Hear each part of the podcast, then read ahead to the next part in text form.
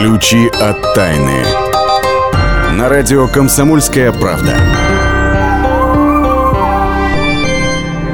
Здравствуйте, это «Ключи от тайны».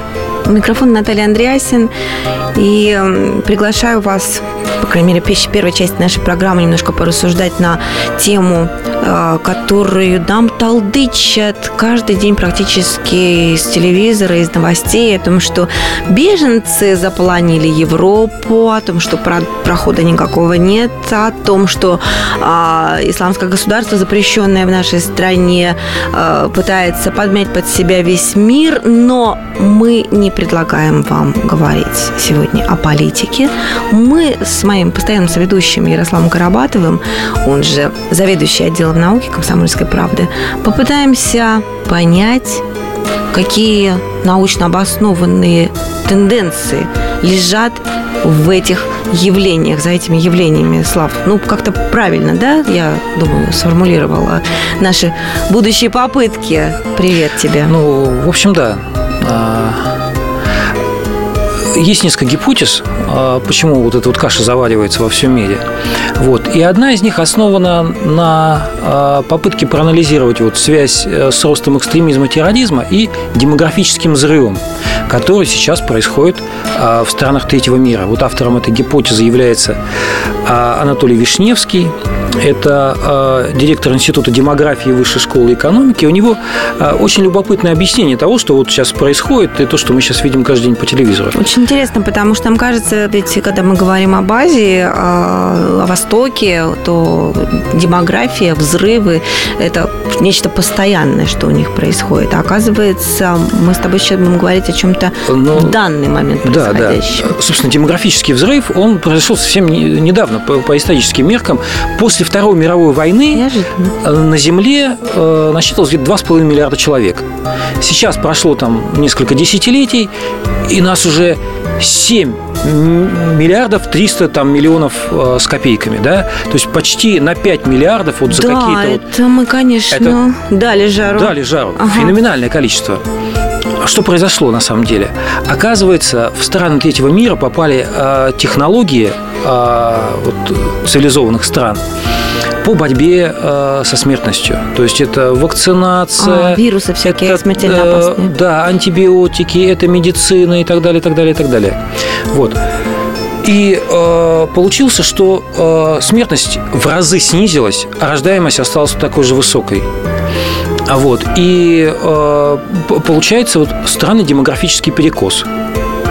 А сейчас э, на каждого э, жителя, ну, скажем так, цивилизованных стран приходится 10 представителей стран беднейших. И вот над э, всем вот нашим цивилизованным миром, вот, э, ну, представь, да, вот видела картины, э, там, ну, какой-то ГЭС, да, вот плотина, и вот там люди копошатся вот внизу, а наверху там многокилометровый такой массив воды. Вот примерно Даже то же так. самое сейчас происходит и у нас. Потому что вот тонкая граница, которая нас отделяет от Азии, в которой живет 60% населения всего земного шара, ну, владеют они только 23% территории. А, ты, ну да, понятно. И, соответственно, вот такое вот огромное давление а, людского моря, а, оно не может пройти бесследно. Естественно, эти миллиарды людей, они стремятся любой ценой а, изменить существующий миропорядок. И вот в силу своих возможностей они это пытаются делать. В чем уникальная ситуация? Дело в том, что в Европе все было точно то же самое. А там, там 200-300 лет назад э, русская женщина рожала в среднем где-то 7-8 детей. Но, правда, из них половина умирала где-то до ну, достижения же, да, 15 да, лет. и оставалось вот для воспроизводства вот, и, в общем, да, только, оставалось, да, и поэтому такого нужно. взрыва не было. Угу. И вот те технологии медицинские, которые в, страны Африки и Азии пришли в течение вот буквально там 10-15 э, лет, они, э, вот поиск этих технологий э, цивилизованным миром растянулся лет на 150. Потому что мы вспомним первые там, опыты по вакцинации, это где-то начало 19 века, а антибиотики которые победили туберкулез, допустим, а, массово стали появляться уже где-то ну, в 50-е, 60-е годы вот, э, прошлого века. И, соответственно, вот этот маятник, он плавно приходил в равновесие. Тут еще а, один момент такой важный, да, вот, да, был демографический взрыв и в Европе, не такой мощный, конечно, потому что, ну, я говорю, на 150 лет это растянулось. Но тогда у человечества была Америка, куда они могли сплавить вот эти вот лишние голодные рты, вот, и немножко разгрузить ситуацию в Европе. Понятно, сейчас ты видишь тому, что Америки на, на данный да. момент нет, которую нужно открывать. Где мы ее найдем? Вот. И, соответственно, вот это вот давление э, стран третьего мира, оно очень колоссальное, оно выливается вот такие и агрессивные формы, и в, в миграцию, и все такое прочее. Должен быть какой-то другой выход. Если не Америка, тогда что? Женское образование. Как ни странно, как это не парадоксально, да. Вот все дело в нас, в женщинах, как да. всегда, да, мы не сомневались. А это не шутки, это не Правда? шутки. Дело в том, что Какая эксперты логика? ООН посчитали, что, допустим, э, вот страна дикая, э, но симпатичная, вот, э, где, как правило, ну, женщины не имеют доступа к образованию. Но стоит только ввести хотя бы всеобщее там, образование на уровне 7 классов для, для женщин, то уровень рождаемости сразу упадет на 20%. Хм. А, вот. И причем это не просто какие-то там э, безумные математические расчеты. А, в, рождаемость реально падает э, в Азии, допустим, в том же Иране. А, Причем упала до уровня европейских стандартов. То есть это простое, э, простое воспроизводство населения. Это удивительный парадокс, но в Иране это реально произошло. Причем на очень короткой дистанции. Допустим, где-то в 84-86 году там женщина рожала 6-7 детей. На, на каждую женщину приходилось вот столько рождений. Э, значит, теперь 2,1, ну, э, суммарный коэффициент, да, вот всех детей, которые приходят на, на, на женщину. Угу. С чем это связано? Ну, во-первых, с тем, что там э, смертность уменьшилась, и а теперь ну, не нужно рожать столько детей, чтобы хотя бы на выходе получилось там двое или трое. Чтобы кто-то остался, да. да. И можно больше внимания ему уделять. Да. Во-вторых, женщины получили доступ к высшему образованию. С 2007 года число студенток в иранских вузах превысило число студентов. То есть э, учится больше женщин, чем мужчин. Вот точно то же самое наверняка произойдет и в остальных странах э, третьего мира. Но это произойдет не скоро. По расчетам где-то к 2050 году у нас уже будет не 7, а 10 миллиардов. Но зато на этом ситуация стабилизируется, все будут довольны и счастливы. Мы сейчас прервемся ненадолго, чтобы вернуться в эту студию, нашу рубрику «Места силы» и поедем в те места, где бывал Бажов и лично, не только в своих сказках, находил клады. Не переключайтесь. Ключи от тайны.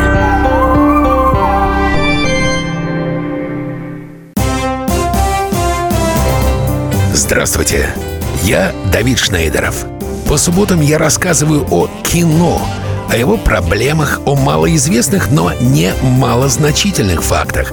А главное — о том, что из общего кинопотока обязательно стоит посмотреть. Помогают мне в этом актеры, режиссеры, продюсеры, в общем, люди, которые в курсе событий.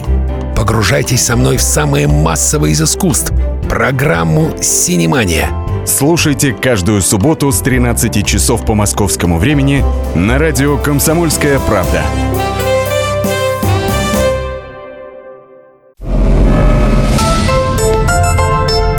Ключи от тайны. На радио «Комсомольская правда». Приветствую всех, кто присоединился к нам только что. Это «Ключи от тайны». И, как и обещала, мы отправляемся в места силы. На этот раз на Азов-гору а, в Свердловскую область. Э, это то место, которое, о котором нам рассказывал, если вспомнить далекое-далекое детство, еще господин Бажов. Но забегать вперед не буду, просто сразу передаю слово Ксении Колесовой, наша э, экскурсовод по местам силы, которая лет 15, уже, наверное, 16 исследует все эти замечательные места. Места силы. Ксения, здравствуйте. Здравствуйте. Ой, Наталья, на самом деле отправляемся в сказочные места, потому что э, воспевали не только в легендах народных, но и, как вы правы, совершенно были в сказках своих воспевал Бажов, знаменитый наш. Итак, э, вот гора Азов, она находится, сразу оговорюсь, она находится в 60 километрах от Екатеринбурга, совершенно недалеко. Угу. Поэтому добраться совершенно спокойно можно, тем более, что каждый практически уже знает, где находится гора Азов. Много легенд связано с этой горой, и откуда у нее такое название, сейчас я вам расскажу. Ну, во-первых, первая такая версия – это с пребыванием э, на Уральской земле Емельяна Пугачева. Э, ну, считается, что э, отряды Пугачева подошли к Полевскому городу в 1774 году. И вот э, э, по одной версии у, у Пугачева была такая жена, девка Азовка – вот, и она жила в одной из пещер горы. И э, по другой версии был такой помощник Азов, э, которым, ну, который был костровым, и с которым они обменивались специальными сигналами, э, чтобы э, обозначить, где находятся. Э, есть еще одна версия, э, которая говорит, что был такой храбрый разбойник Азов и э, ну, некоторых рассказчиков Азин, Азин и так далее. Но вот что интересно, что действительно вокруг Азов горы проходили торговые пути. И когда ехали торговцы вот, вдоль этой горы, они как бы теряли там золото. И вот можно найти в этом месте, предполагается по легенде, можно найти в этом месте украшения или золото, которое везли разбойники, которые везли торговцы по этим путям. И в общем-то, там есть многочисленные клады. Вот такая интересная, замечательная версия. Ну, ведь на самом деле и а, Павел Бажов э, участвовал в, э, уже, ну, вернее, он не участвовал в нахождении клада, но приехал и смотрел на клад, который только что буквально нашли школьники. Да, на самом деле э, в 1940 году удача вот улыбнулась э, группе полесских школьников, и они нашли, а, обнаружили клад древний, 44 таких птицевидных идолов из меди и бронзы. Ну, говорит ну, ли это, это о том, что раз это были идолы, я хочу спросить, говорит ли это о том, что это было место для э, какого-то поклонения, каких-то шаманов? Ну, ли... ну, на самом деле, действительно, археологи утверждают, что это было мантийское э, святилище, манси организовали святилище, там и поклонялись, проводили свои ритуалы. Именно поэтому гора Азов считается таким святым, энергетически сильным, заряженным местом.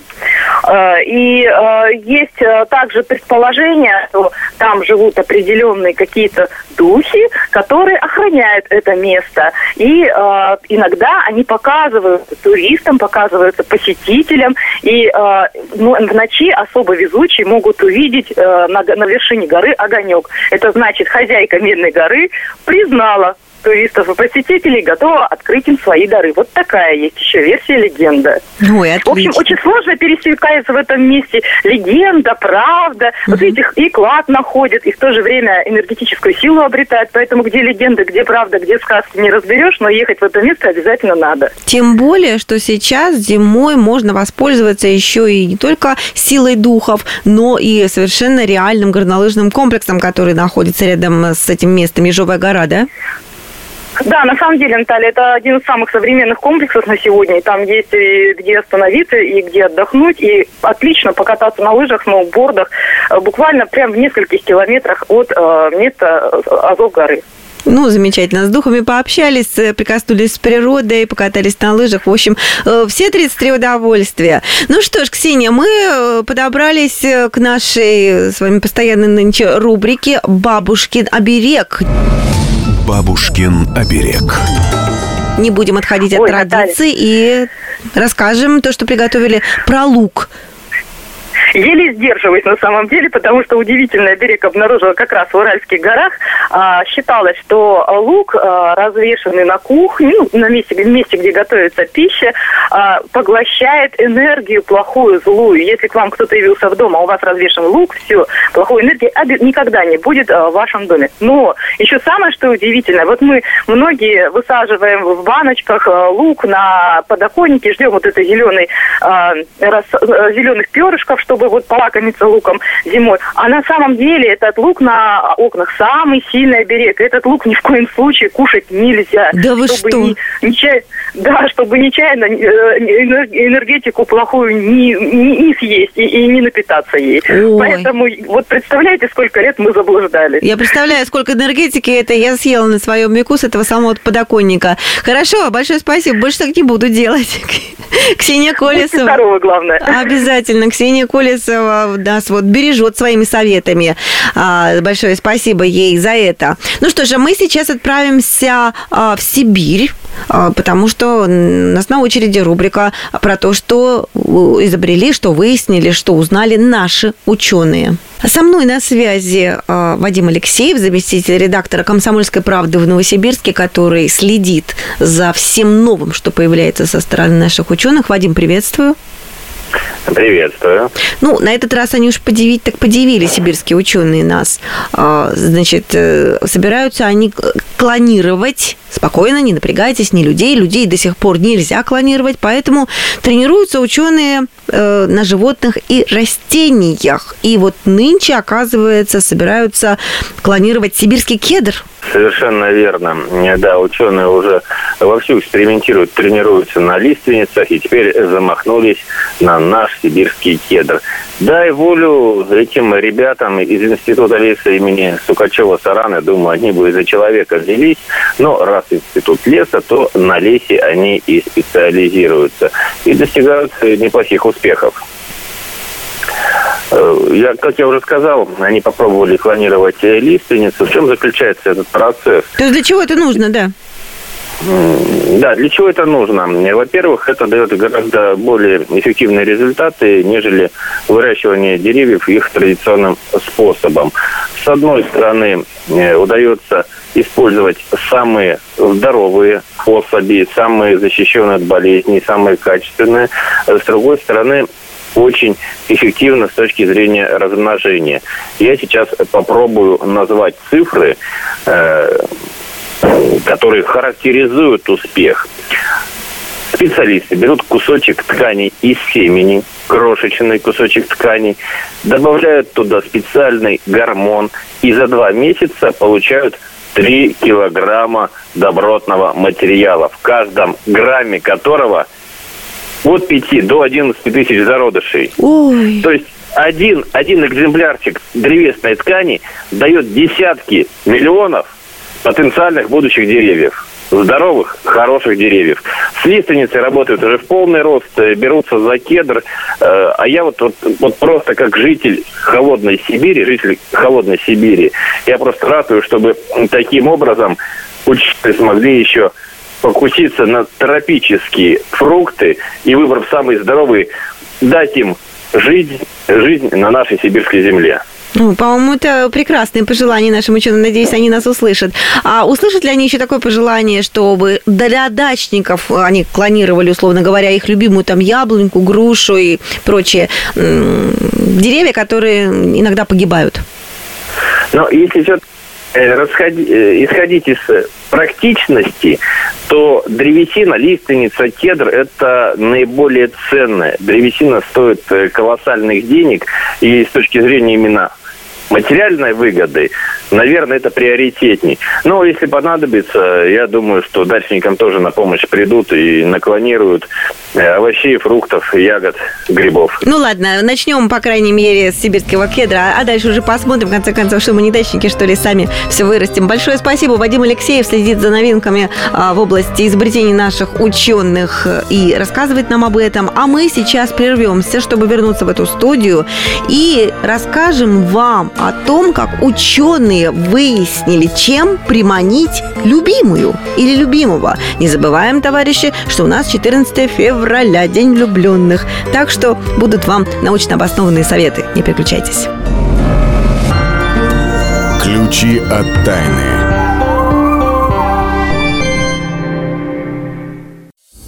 Спорт после ужина.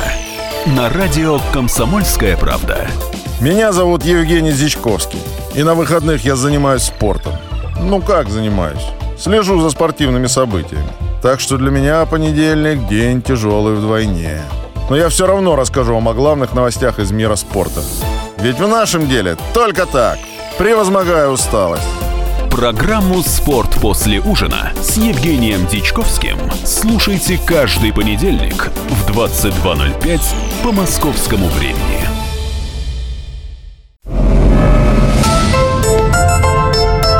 Ключи от тайны. На радио «Комсомольская правда». Да, друзья мои, а это ключи от тайны продолжаются. А еще у нас сегодня День влюбленных, 14 февраля, но он же самый. Поэтому будем сегодня изучать, что нам придумали ученые. Чем приманить любимого или любимую? Душу и сердце ты украла. Приворожила, околдовала Душу и сердце ты украла Ведьма так для красного словца поет нам группа Пополам, которую мы только что послушали, но мы будем говорить о правильной технике обольщения, научно обоснованной, которую разработали ученые, еще раз подчеркну. И никаких ведьм, никакой нечистой силы, правда, Владимир Лаговский? Да, здравствуйте. Здравствуйте, это наш научный обозреватель «Комсомольской Никакой правды». мистики, советы, данные, которые мы сейчас дадим, будут основаны исключительно на научных исследованиях, которые были проведены в то или иное время. Эти, сове- эти исследования То есть обобщили... можно записывать, сидеть? Обязательно, обязательно. потому что, Ну, может, кто запомнит, конечно. Вот, советы, в общем-то, простые. И вот эти исследования обобщили в журнале New Science. Это серьезный журнал, это не какой-то там, я не знаю, там желтое издание. И вот, э, вот ну, скажем так, вот э, квинтэссенция. Вот, вот, Ну вот это. давайте, не томите. волнуйтесь. Предположим, а, свидание. Девушка, юноша, там, мужчина, женщина. А Вот. Может быть, первое свидание, может быть, второе. Ну, вот. В общем-то, не важно. Ну, скажем так, одно в начале где-то взаимоотношений. Что нужно сделать? А, Нужно овладеть языком тела. Вот как показывают исследования, язык тела на 55% обеспечивает успех на, ну, в последующих отношениях. Особенно, если это свидание первое. А Я то, не- что вы не- говорите, в смысле произнесенных вслух слов, дают вклад лишь 7%. То есть мы с тобой сидим, Да. вот, и я об- общаюсь с тобой так периодически на языке тела. Вот- вот такое вы язык тела? да, что это такое-то? позы. А то по радио сложно Ученые увидеть. говорят, они должны быть открытыми, не стоит скрещивать руки или ноги. А самое лучшее, опять же, это не я придумал, ученые, самое лучшее повторять позу партнера. Ну, например, сидите вы где-нибудь в кафе, отхлебывать из стаканов, знаешь, или одновременно тыкать вилочкой в котлетку. Почему-то это, э, это действует. Ну, там есть очень сложные объяснения. То есть, насчет- если он э, ест э, мясо, держа вилку в правой руке, ты бросаешь все свои традиции, которым тебя научили хорошему этикету дома, берешь вилку тоже в правую руку и начинаешь ковыряться в этом месте. Ну, как-то так. Ну, желательно Что- так. Что-то там м, секрет в каких-то таких зеркальных нейронах, понимаешь? Это как-то а, отпечатывается од- одно другому. Так, Принято. а, нужно разумно пережить какую-нибудь вместе экстремальную ситуацию. Не обязательно. например, Мама. С тарзанки, там, Ага. с парашюта, или, знаешь, сейчас это аэродинамическая труба, там, вылетать, может быть, с горы там какой-то. Нет, не надо, достаточно сходить на хороший триллер. Все, вы полно выбор. Отлично. А, дальше. Нужно девушку обязательно рассмешить. Это совет, му- ну, естественно, мужчина. Понимаешь, если девушка нач- нач- начнет смешить мужчину, ну, скажем, еще неизвестно, какой эффект будет от такой смешной девушки. Так вот, если мужчина а, сможет рассмешить девушку, то а, желанная для него близость с этой девушкой наступит на 48% быстрее. Видишь, как это все измерено. Всё измерили. Всё измерено. Прямо О чем это говорит? О серьезности этих исследований. Так, четвертый совет. Записывайте. Необходимо правильное звуковое сопровождение. Это выяснили психологи из Массачусетского университета. Вот они говорят, не советуют мы проводить первое свидание на концерте джазовой или классической музыки. Опаньки, как это? Классическую музыку не надо? А вот исследования, Володя, выпуск нас, они почему-то занижают вот эти джаз и классика занижают взаимные оценки партнеров. А усиливает эти оценки мягкий рок и прочие простые мелодии. Типа кого? Стаса Михайлова, ну и прочих. Так, не занимайтесь тут пропагандой. Мы про другое вообще тут собрались поговорить. Опять же, исследовали это воздействие, воздействие на мозг. Важно взаимные оценки. Понимаешь, Э, чтобы э, девушка, женщина заценила как-то мужчину, который повел ее, ну вот, скажем, на концерт. Понимаешь? А по- повел, а там джаз или классика. И напрасно его все усилия там, понимаешь? Дальше. Химия. Э, хи- подразумевается не какие-то, знаешь, там препараты, а э, химия любви. Это некие нейромедиаторы и прочие гормоны, которые способны усилить вза- взаимные чувства. Эм, скажем, не надо никаких там таблеток, хотя они в последнее время стали появляться, и тестостерону можно, знаешь, навернуть чуть-чуть э, и прочее. Эм, Нет, музей знаешь, нюхнуть э, что-то. э, Вот. Но лучше способ добыть вот эти самые э, нейромедиаторы и гормоны – это заняться совместно спортом. Вот. Кому не хочется, можно вместе поесть шоколад. Оказывается, О, то есть и, одно то, из двух? и то, и другое э, повышает концентрацию сразу нескольких любовных нейромедиаторов и гормонов. Гормона вазопрессин, это который побуждает самцов привязываться к самкам, э, у них по-английски это бондинг называется. Допамин, который делает нас счастливее, и сейчас я попробую выговорить фенил этиламин, который вызывает возбуждение и смутное предчувствие чего-то хорошего. Так и хочется, чтобы здесь раздались бурные аплодисменты, но тем не менее у нас на есть лыжи время. вместе, на для лыжи. еще одного вместе совета. на лыжи. А еще, а слышь, пришли по шоколадке. Дальше, еще шестой совет. Нужно обязательно заглянуть друг другу в глаза. Это акт сильнейшего и эмоционального воздействия. Он способен создать ощущение близости даже у незнакомых людей. Поэтому, когда мы встречаемся с кем-то взглядами, то становятся активными участки мозга, которые связаны с получением, получением награды какой-то. То есть, знаешь, это тоже встретились взглядом, и у тебя возникло в мозгу какое-то такое, которое передалось в подсознание, смутное ощущение чего-то такого хорошего, который, который тебя ждет. Вот. А поскольку рядом человек, который тебя пригласил на свидание, то ты, естественно, начинаешь ждать хорошего чего-то от него, а кого уж какое-то хорошее будет хорошее, зависит от вас двоих. Есть седьмой совет. Седьмой совет – это кофе, кофе, попить кофе. Самое главное э, свойство кофе, которое выяснили ученые, это э, воздействие на принятие решений. То есть человек, испивший кофе, как правило, это женщина, а она склонна поменять свое решение. Это в экспериментах было установлено группа 140 человек. Значит, они какое-то, знаешь, мнение высказывали, да, а потом их начинали уговаривать поменять это мнение. Так вот, те, которые испили кофе, легко его меняли, а те, которые не испили, не меняли вообще. Причем тут свидание. А то, что мужчины часто зовут женщину на чашечку кофе, вот, а женщина, которая идет, говорит, я подумает себе, я так попью кофе, пойду домой. А если у мужчины хорошо подвешен язык, и он интеллектуально развит, то э, значит, он начинает применять свои способности, уговаривая женщину как раз не ходить домой, а остаться с ним. Кофе попила, и решение вдруг неожиданно э, поменяла. Вот такой это седьмой совет. Испейте вместе кофе. Это после лыж, шоколада и концертов совместных и прочих смотрений в глаза.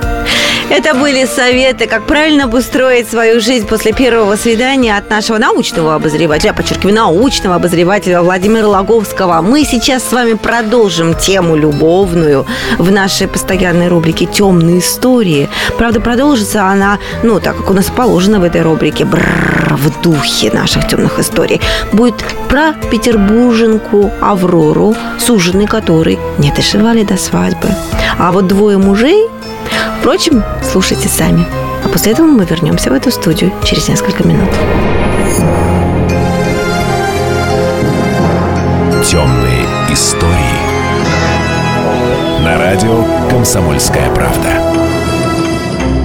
Баронессу Аврору Шернваль прозвали «Роковая Аврора». На то были веские причины. Ей посвятил стихотворение Евгений Боротынский, когда проходил службу в Финляндии и познакомился с девушкой неземной красоты. Но на его счастье он не предложил ей руку и сердце. Это сделали другие. В 20 лет Аврора готовилась к свадьбе, когда ее жених, друг Пушкина Александр Муханов, неожиданно умер. Спустя шесть лет новые приготовления к торжественной церемонии. И снова ее новый суженый умирает. Только в 28 лет Аврора вышла замуж за известного русского мецената Павла Демидова. Она дважды отказывала ухажеру, но согласилась после уговоров императрицы. Семейная идиллия Шернваль-Демидовых продлилась 4 года, после чего ее супруг скоропостижно скончался. По Петербургу поползли слухи о том, что она отравила мужа. Вторым официальным супругом Авроры стал поручик Андрей Карамзин, сын знаменитого русского историка. В любви и согласии они прожили 8 лет. Но во время сражений Крымской войны полковник Карамзин погиб. Аврора Карловна пережила и смерть жены сына, и кончину самого сына, филантропа Павла Демидова. Поговаривали, что ее еще в юности проклял отверженный ухажер.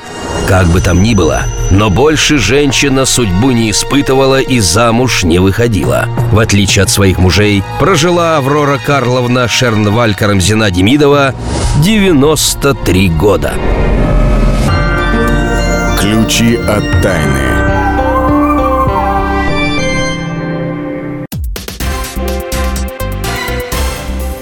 Проблемы ему по колено. И по пояс любые критики. По плечу разговоры с теми, кто по локоть увяз в политике. Политика в России – это не только скучные речи и предсказуемые выборы.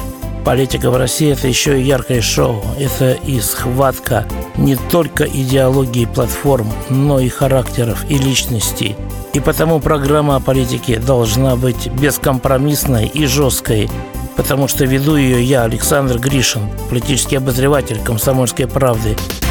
Политическое шоу «Руки по локоть» с Александром Гришиным. Слушайте каждый вторник в 16.05 по московскому времени. Ключи от тайны. На радио «Комсомольская правда». Так, это ключи от тайны. Мы подобрались к фейку недели. Фейк недели. На этой неделе решили посвятить его господину Дарвину, потому что отмечалось же 207 лет со дня а, его рождения. Если кто не заметил этой даты, присоединяйтесь к нам немедленно. Мы подготовили для вас откровение, я думаю, для многих, по крайней мере, потому что, Слав, ну скажи, ведь правда считается, будто Дарвин в конце своей жизни отрекся от своей теории эволюции и как бы вернулся обратно к Богу. Да, это очень популярная история.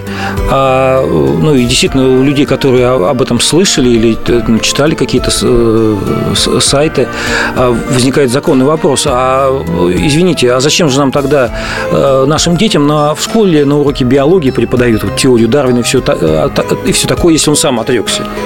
Вот. На самом деле ситуация в реальности обстоит совершенно иначе.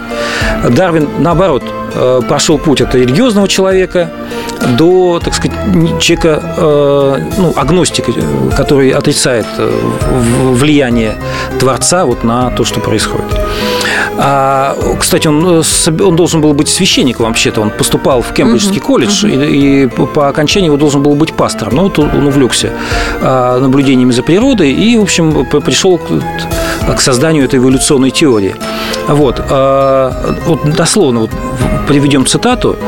А, значит, после путешествия на Бигле, ну, это корабль, а, и, значит, э, создания а, своей книги «Происхождение видов», я пришел к сознанию того, что Ветхий Завет с его очевидной ложной историей мира заслуживает доверия не больше, чем священные книги индусов и верования какого-нибудь дикаря. Это вот прямая цитата. Вот.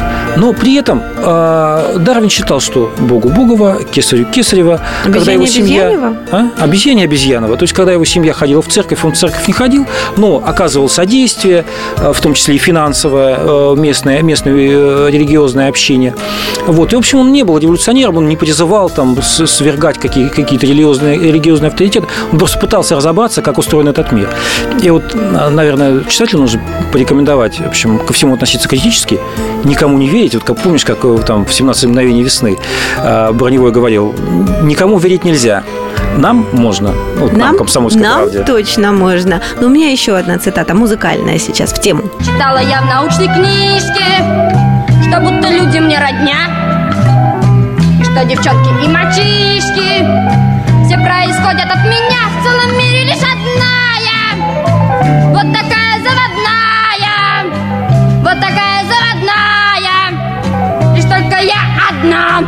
Ну, а сейчас мы перейдем а, вот таким вот образом от обезьянок, перейдем к другим животным, к тигру и козлу. Да-да, тем самым, которые прославились еще в конце прошлого года и славились еще в начале этого своей многомесячной дружбой. А, все пытались разобраться, каким образом тигр, который должен был, по идее, съесть этого козла, его так и принесли ему в качестве корма, вместо того, чтобы его слопать, начал с ним дружить. Ну вот, наконец, подоспели ученые, которые объяснили, что такая дружба действительно может существовать. Слава, расскажи, пожалуйста. Ну, ученые э, исследовали животных, которые содержались в приюте для э, брошенных животных, и там, э, в частности, исследовали э, щеночка и козленка. Вот. Ну, соответственно, один тоже хищник, другой травоядный. И вот оказалось, что хищники и травоядные могут испытывать взаимную симпатию друг к другу. Значит, на основании чего э, сделали такой вывод? Э, щенок и козленок подружились, угу. и у них решили замерить э, уровень окситоцина, это так называемый гормон любви или гормон радости. Но он, э, допустим, выделяется, когда ты видишь там своего ребенка или любимого человека, и у тебя, оп, подскакивает окситоцин, это довольно радостно, и все, все тебе хорошо. У животных то же самое происходит. Вот замерили э, уровень окситоцина до игрищ, э, они были в разных вольерах, потом их выпустили в общий вольер, они где-то минут 15-20 там скакали, прыгали, гонялись друг за другом, замерили еще раз, и к удивительному открытию пришли. Оказывается, значит, у щеночка поднялся уровень окситоцина на, 60, ой, на 48%. Ну, это нормальная реакция. В общем, ну, у людей, вот если ты э, приходишь с работы, видишь своего мужа, э, вот, то у тебя примерно на этот же, на этот же уровень. Вот если ты ко мне сейчас обращаешься, то да. Но вот не факт, что все слушатели разделят твое мнение. Ну, мы верим в лучшее. Мы верим в лучшее. Вот. Скоро весна. Это научно звучит? Это к чему, Слав? К тому, что доказали ученые зависимость умственных способностей людей от времени года. А, значит, бельгийские ученые взяли группу из 28 добровольцев и в течение года за ними наблюдали зимой, весной, летом и осенью, давая им определенные задания и на 4 часа, а, на 4 дня в неделю не выпуская их а, к внешнему миру. И потом давали какие-то задания для того, чтобы посмотреть, как мозг работает. И вот что выяснилось? Выяснилось, что в июне мозг максимально настроен на устойчивое внимание. Максимально. То есть э, вот все из него можно. Легко, легко, легко все это дается. А зимой, особенно в точке э, зимнего солнцестояния и после, ближе к Новому году, то есть 21-22 декабря, все, мозг отказывается что-либо э, запоминать, что-либо воспринимать долго. Большой привет, говорит мозг. Вот. Кратковременная память на пике находится осенью, а весной, с чего я начала скоро весна, минимум. Ми, не вот настолько, видимо, организм истощен, что вот кратковременная память даже отказывается работать весной. Вот, так что я, я бы сделала такой вот ура, значит, наверное, нужно в отпуск. Вот. А поскольку отпуска нету и не планируется в ближайшее время, зато в ближайшее время у нас планируется другая новость, она тоже про время, только в данном случае про часовые пояса. Слава, да? Мы даже хотели из нее лайфхак сделать, то есть такую Советы ну, пользушку, полезные, да. пользушку. Слушайте наш ну, лайфхак. На, на самом деле, да. А, ну, всем знакома ситуация, когда при дальних авиаперелетах ты потом вырубаешься просто, да, а, ну, происходит перестройка э, на местное время, и вот привыкать к этим новым часовым поясам, ну, крайне тяжело, да. ты чувствуешь себя вялым, усталым, не высыпаешься и так далее. Как с этим бороться? Ученые э, придумали очень простой способ. Так, Значит, так. Они рекомендуют спать при включенном, ну, стробоскопе, это называется по-научному, ну, это такой мигающий свет. Угу. То есть, э, где-то раз в 10 секунд происходит вспышка, ну, как э, фотоаппаратом, такое вот резкое. Причем вы спите. А, не надо сидеть смотреть. А как это работает? А это свет попадает через, э, э, Веки? через закрытые веки, да, где-то там э, в районе затылка у нас есть зона, которая отвечает вот за регуляцию биоритмов, и она воспринимает вот эти вот вспышки, что, ребята, день продолжается, чем мы спим, давайте, да- давайте что-нибудь замутим такое веселое. Вот. И вот с помощью вот такого способа можно где-то на 120 минут, то есть на 3 часа, э, легко достаточно п- передвинуть э, биоритмы организма. Вот. Очень простой способ, э, никакого вреда не несет, пользуйтесь на здоровье, если сможете как-то организовать вот это вот э, вспыхивающее э, раз в 10 Ой, у секунд. нас люди такие творческие, я думаю, они все организуют, лишь бы сделать себе приятно и хорошо. Это был наш лайфхак для путешественников. Это была наша программа «Ключи от тайны». Мы подобрались к концу, значит, к нашей музыкальной паузе перед следующей программой. И вот что мы вам приготовили на этот раз. Я хочу вам сказать, что был такой композитор, которого все знают как композитор Александр Бородин. А, И он был, оказывается, и ученым, то есть совершенно наш с тобой клиент, Слава, химиком и медиком он был. Вот, уча- А кроме того, естественно, участником «Могучей кучки». Вот в связи со всем этим и с тем, что 15 февраля, то есть прямо вот завтра у него день рождения, я предлагаю послушать одну из его, одно из его произведений. Вот э, не, не, не- оперу не будем ставить, э, естественно. Ну, Тарантелла. Очень легко, светло, приятно. Наслаждайтесь. А мы с вами прощаемся на неделю. Счастливо.